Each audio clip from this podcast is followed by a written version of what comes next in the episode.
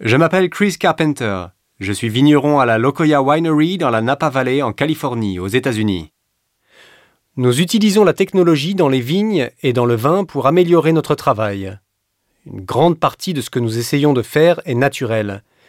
Nous essayons de comprendre les vignes en les regardant, en étant près d'elles, en les touchant, en les observant année après année et en prenant des décisions sur cette façon de les cultiver.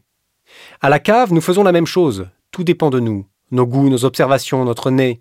Mais les outils technologiques peuvent servir à améliorer ce que nous savons et la façon dont nous faisons les choses. Ici, dans les vignes, nous étudions une technologie qui nous permet d'avoir une image des vignes et de la façon dont elles utilisent l'eau, les nutriments.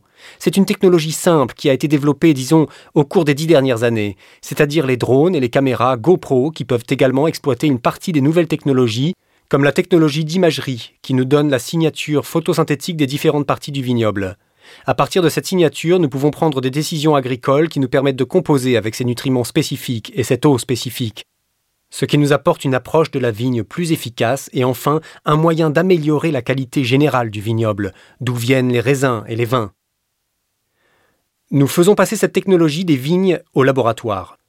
Une nouvelle technologie est en cours de développement et nous permettra de connaître les arômes et les composés aromatiques de chaque raisin.